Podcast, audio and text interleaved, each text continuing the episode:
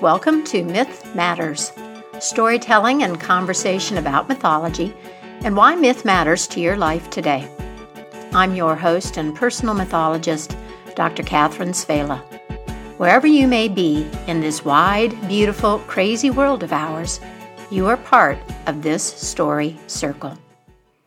In his book, The Way to Rainy Mountain, N. Scott Momaday writes Perhaps the greatest stories are those which disturb us, which shake us from our complacency, which threaten our well being. It is better to enter into the danger of such a story than to keep safely away in a space where the imagination lies dormant. What are these stories that disturb us? These are stories that take us out of the world that we know the comfortable world that we've constructed out of the materials provided to us. Stories that challenge our expectations and assumptions, even contradict what we believe is true. Stories that shake us from our complacency, as Momaday says, aren't necessarily stories about horrible things, about atrocities. They can be. They can be stories that open our hearts to needs and forms of suffering that we didn't know existed or didn't want to admit exist. But complacency takes many forms, doesn't it? I mean, you can accept a limited world and a limited life out of ignorance, inertia, or a lack of will. You can be resigned. You can settle in. The common denominator in these situations is a lack of imagination, the absence of a stimulating possibility and or the courage to entertain it.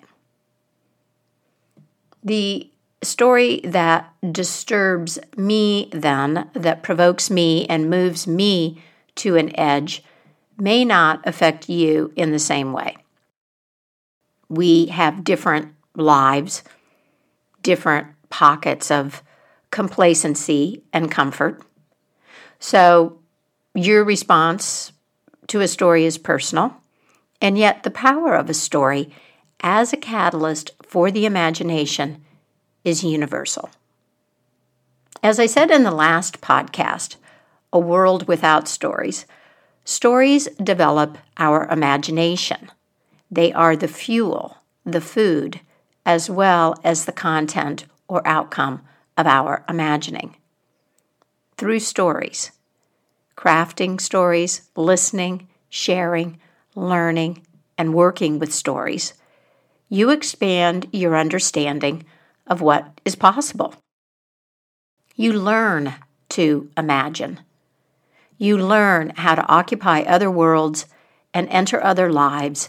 And so, this connection between imagination and story feeds your creativity and compassion, your empathy and sense of value and justice, and your relationship to yourself and your inner world, as we commonly say your awareness of your consciousness and its roots in the unconscious. Now, you may be thinking, well, do we need to learn to imagine? Because kids know how to imagine. But it's this awareness, the awareness that you're doing it, the ability to move back and forth and to be informed by it, which is something that we need to develop, like every other capacity that we have, and the role of imagination in our lives and its importance is something that we're conditioned away from, aren't we? As we move into adulthood, at least in Western culture. So you get all of this from stories this creativity, compassion, empathy, and relationship to self. And in particular, I think from working with myths and their corollaries, the fairy tale, as these deal in one way or another with the unknown, with the paradoxes and mysteries of existence. And so, with the metaphorical and symbolic language of psyche that bridges the conscious and the unconscious. I have a story for you today that is probably new to you. Anansi, the trickster spider, let the stories out of the box kept by the sky god, and yet these stories aren't shared equally, as you know. The manipulation of story power by self appointed sky gods continues because when you control the stories that people hear, know, share, you control the people. I told the Ashanti story of Anansi and the box of stories in the last podcast, by the way, if you're not familiar with it. So, let me tell you a story. This is a Celtic fairy tale called The Lass Who Went Out at the Cry of Dawn. And I found it in a collection titled Women, Folk, and Fairy Tales, edited by Rosemary Minard. I invite you to relax and listen and let the story take you where you need to go right now.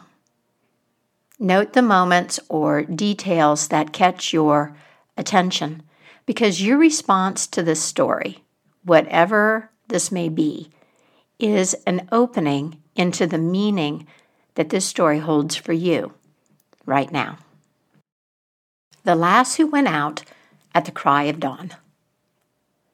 There once was a young woman who went out at the cry of dawn to wash her face in the morning dew to make it more beautiful.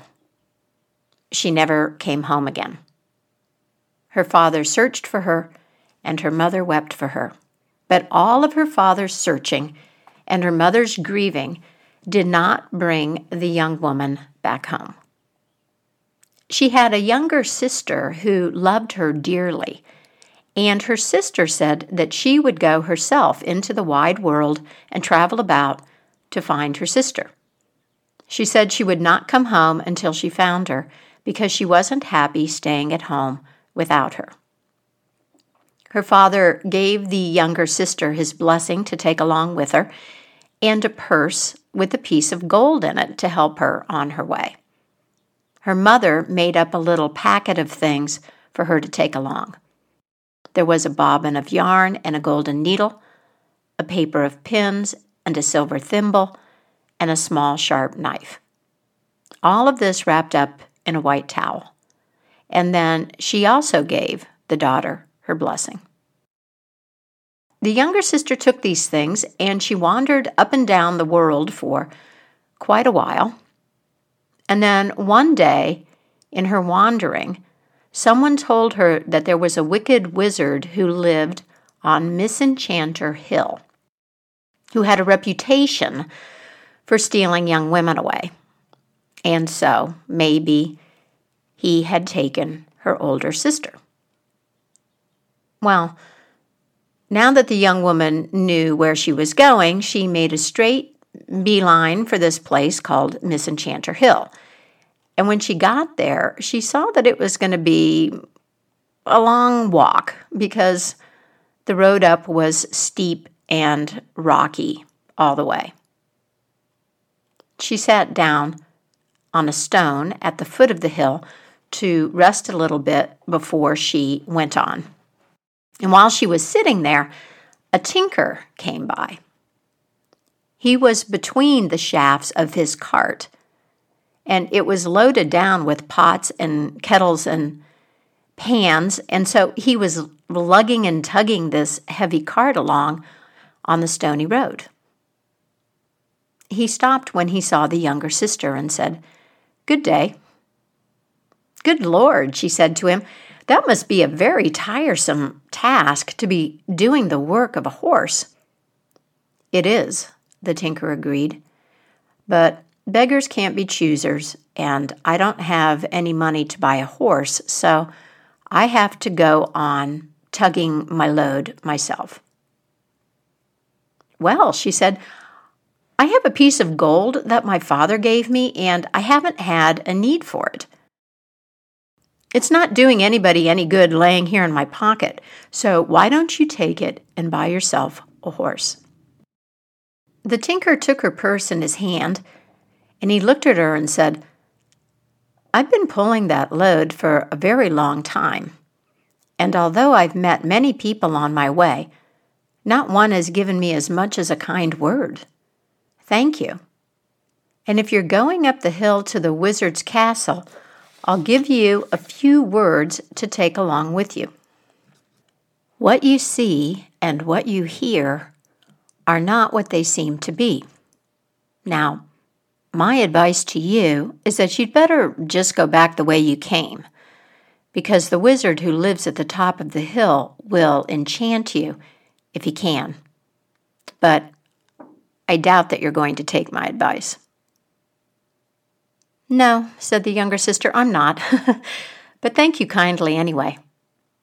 Then the tinker turned his cart around and went back down the road while the sister began to climb the long, steep hill.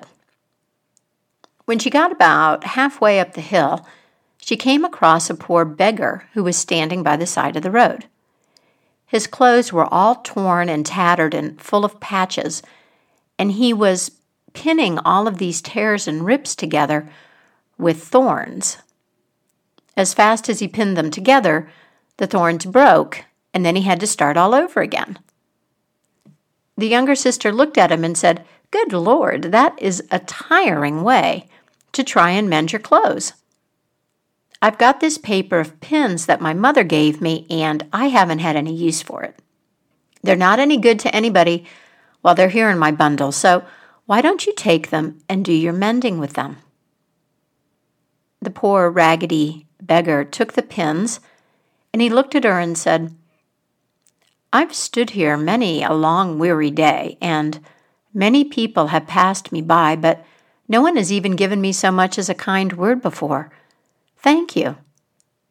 I don't have anything to give you in return, but a few words that you can take along with you. Gold and silver are a match for evil. Now, if you're going up to that wizard's castle, my advice to you is to turn back and go the way you came, because he's a terribly wicked wizard, and he will lay a spell on you if he can. But I doubt that you're going to take my advice. No, she said, I'm not, but thank you kindly anyway. And she left the poor beggar there, mending his clothes with the pins, and went on up to the top of the hill. When she got to the top of the hill, there was the wizard's castle, standing across a big courtyard inside a high stone wall. She went up to the open gates, went across the courtyard, and knocked very boldly on the castle door. The wizard himself opened it to her. The minute that she saw him, she knew that he was the evil wizard because you could see it in his face. But he spoke to her politely enough and asked her what she had come for. I'd like my older sister, she said. I hear that you brought her here. Oh, come in, come in, he said, and threw the door open wide. I'll see if I can find her. He took the younger sister into a room and left her there and shut the door behind him. She looked around the room. There was no sign of her sister anywhere, so she sat down to wait. All of a sudden, she heard flames crackling. The room started filling up with smoke, and these flames sprung at her from the walls. She could feel the heat. Good Lord, she said, the castle is on fire. She was about to jump up from her chair and run out of the room when she remembered what the tinker had said. What you see and hear are not what they seem to be. Hmm, she said. No doubt this is only some of the wicked wizard's magic art. She stayed in her chair and paid the smoke and the flames no heed, and they went away. She waited for a while longer, and then she heard a voice calling and weeping. It was the voice of her sister, the older sister that she was seeking, and she was calling her younger sister by name and crying. Well, the younger sister jumped up from her chair, ready to go and find her sister. And then she remembered the tinker's words again What you see and hear are not what they seem to be. She said, It's only that wicked wizard's magic again, I bet. Now the voice kept on calling her, and it was very, very hard to keep herself from getting up and running in the direction of the sound. So she took the bobbin of yarn from her packet and bound her arm to the chair, passing the yarn around and around and around until she had used it all up. And now she was safe, because no matter how hard she pulled, the yarn held her fast to the chair. After a while, the voice stopped calling, and the sound of weeping died away, and everything was quiet. Then the sister took out her little sharp knife and cut herself free from the chair. As soon as she did that, the wizard came back, and when he saw her sitting there waiting, he looked surprised. He looked surprised and not too pleased. He told her to come along with him, and maybe they would find her sister.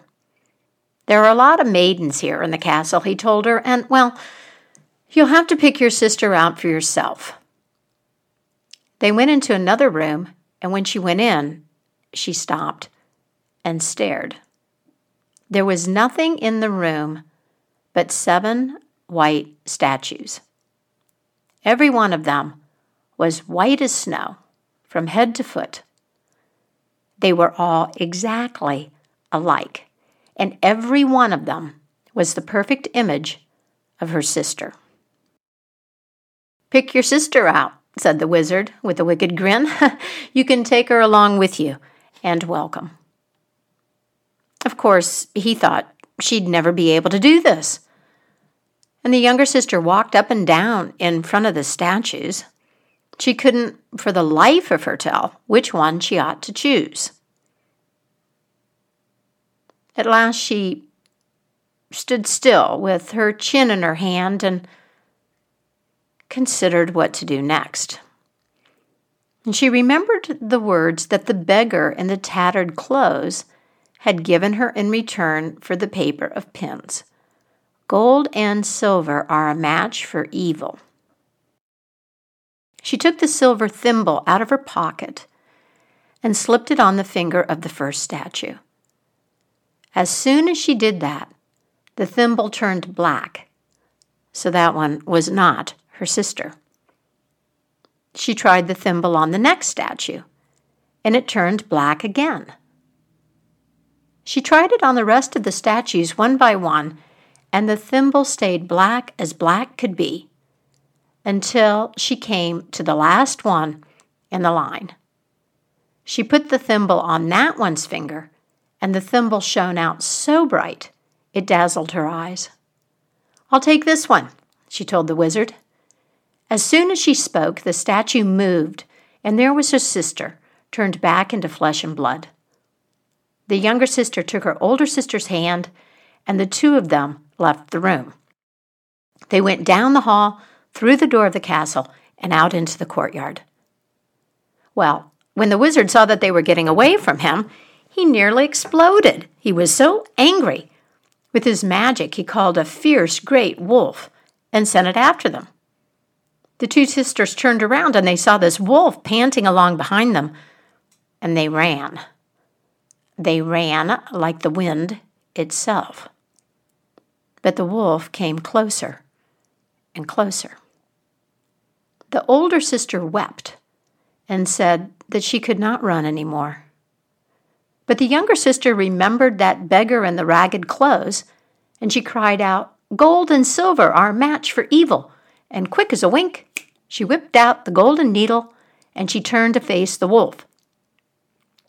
He came snapping and snarling up to her, with his jaws wide open, ready to leap on her, and she reached out and stuck the needle into his forehead between his great red eyes. and that was the end of the wolf. He just collapsed down, dead. The wizard shrieked with rage, and he came flying at them himself with his black cloak outspread like a big pair of wings. All the younger sister had left was that little sharp knife, and no words from the tinker or that beggar with the tattered clothes were left to tell her what to do. But since the knife was all she had, she had to make do with it and hope for the best. When she put her hand in the packet to pull it out, somehow the knife got tangled up with her mother's and father's blessings. So when the wizard got close enough and she aimed the knife at him, the blessings carried it straight to his heart, and down he fell, black cloak and all. While they stood there, Catching their breath, they heard a great rumbling noise, and they looked over at the castle, and it was rocking to and fro. All of a sudden, it turned to dust and settled down in a heap on the ground. It had been made of the wizard's magic, and it could no longer stand. Now that the wizard was dead, the two sisters didn't need to run anymore. They walked down the mountain as if they were walking on clouds of air. They were so happy instead of that rocky, steep road. Halfway down, they met up with a fine young man, all dressed up in the best of clothes. I don't think you'll remember me, he said to the younger sister. I'm the beggar in the tattered clothes that you gave your paper of pins to. The wizard laid a spell on me that I'd be mending my clothes with thorns till the end of time. But now the spell is lifted, and I'm a free man once more. The younger sister would never have known him if it hadn't been for the fact that his clothes were all stuck through with pins.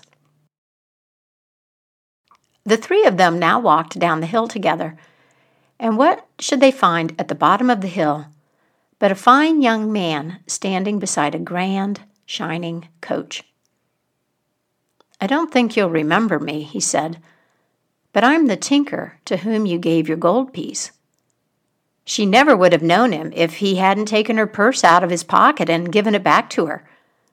The wizard had laid a spell on him, too. But now that the wizard was dead, the spell was lifted, and he was free. The four of them got into the coach and drove back home. So the younger sister brought her older sister back with her, just as she said she would. And in due time, the older sister married the fine young man with the pins, and the younger sister married the tinker. And they all settled down together happily for the rest of their days. And that's the end of the lass who went out at the cry of dawn. Have you heard a story like this one before? Did it take you any place new?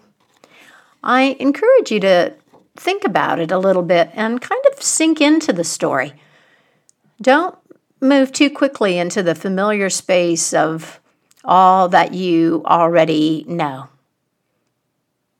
If this story has any capacity to disturb you, what would that be? Where would it be located? Now, I was led to this story in the process of creating a workshop for women called How Women Save the Day Stories of Empowered Women. And I offered that group a point for reflection that I w- would like to extend to you as well. So consider this if it feels fruitful to you. It's very important for the younger sister to not be confused by appearances, to not take what she sees and hears at face value. Have you ever been in a situation like this? Have you ever needed to heed that kind of advice? There's obviously no right or wrong answer to this. Your experience is for you. And I will say that one thing that I've noticed in the time that I've spent with this story is the action of the little knife. The younger sister uses the little knife twice. Wants to cut herself free from the chair and wants to kill the wizard. And I wonder about the use of this little knife, a symbol of discernment, for freeing herself in both of these instances. And along the same line, I notice that the actions of the younger sister and the tools that she used last. They don't disappear when the wizard does. All of his evil is an illusion, and what she brings to the situation remains. What motivates her actions, do you think? And could that have anything to do with their endurance? Well, on that note, I want to say welcome to the new subscribers. If you are new to Myth Matters, I invite you to head over to the Mythic Mojo website where you will find information about Myth Matters and a variety of ways to subscribe. You can listen to this podcast on your favorite platform or you can get onto my email list and receive announcements from me when I release new episodes. I also share information about the storywork courses that I offer, like this workshop I mentioned a minute ago, How Women Save the Day, uh, in my email announcements. You will also find my contact information on the website, mythicmojo.com, and uh, feel free to contact me if you have questions or comments about today's program. A big shout out and thank you, thank you, thank you to Barbara Hockley and Carrie Dean, who are patrons of Myth Matters on Patreon. These monthly contributions are so important to making this podcast viable. If you're finding value here and have the means, please consider becoming a patron too. There are some additional patron only benefits to this, and you'll find those outlined on Patreon. And that's it for me, Catherine Svehla, and Myth Matters. Thank you so much for listening. Until next time, happy myth making and keep the mystery in your life alive.